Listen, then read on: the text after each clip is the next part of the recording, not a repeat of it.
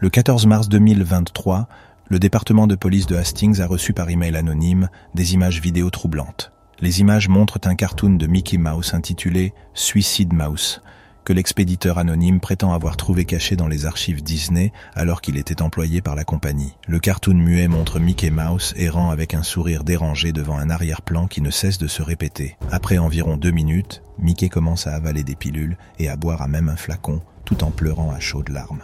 Le cartoon se termine lorsque Mickey sort un revolver de nulle part, accompagné par le son d'un coup de feu. Les analyses montrent que les images ont été montées de façon homogène et ne comportent aucun signe de manipulation.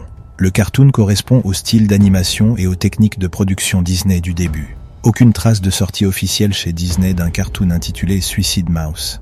L'enquête a permis de découvrir que plusieurs employés Disney se souvenaient de rumeurs au sujet d'un cartoon perdu dans lequel Mickey rencontrait un destin funeste, mais la plupart pensaient qu'il s'agissait d'une légende urbaine.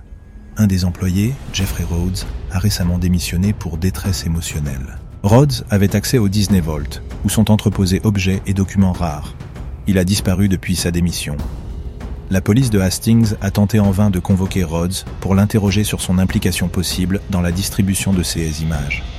L'anonymat de l'email et le contenu troublant des images laissent supposer une intention malveillante de nuire à la marque et à la réputation de Disney. L'expéditeur n'a pas été identifié ni localisé. La direction de Disney a nié toute connaissance de l'origine du cartoon et a conseillé la destruction immédiate des images. Le détective Peterson s'est conformé à cette demande l'incident reste ouvert dans l'attente de nouvelles pistes quant à la source de la vidéo et l'origine malsaine de ce dessin animé maudit.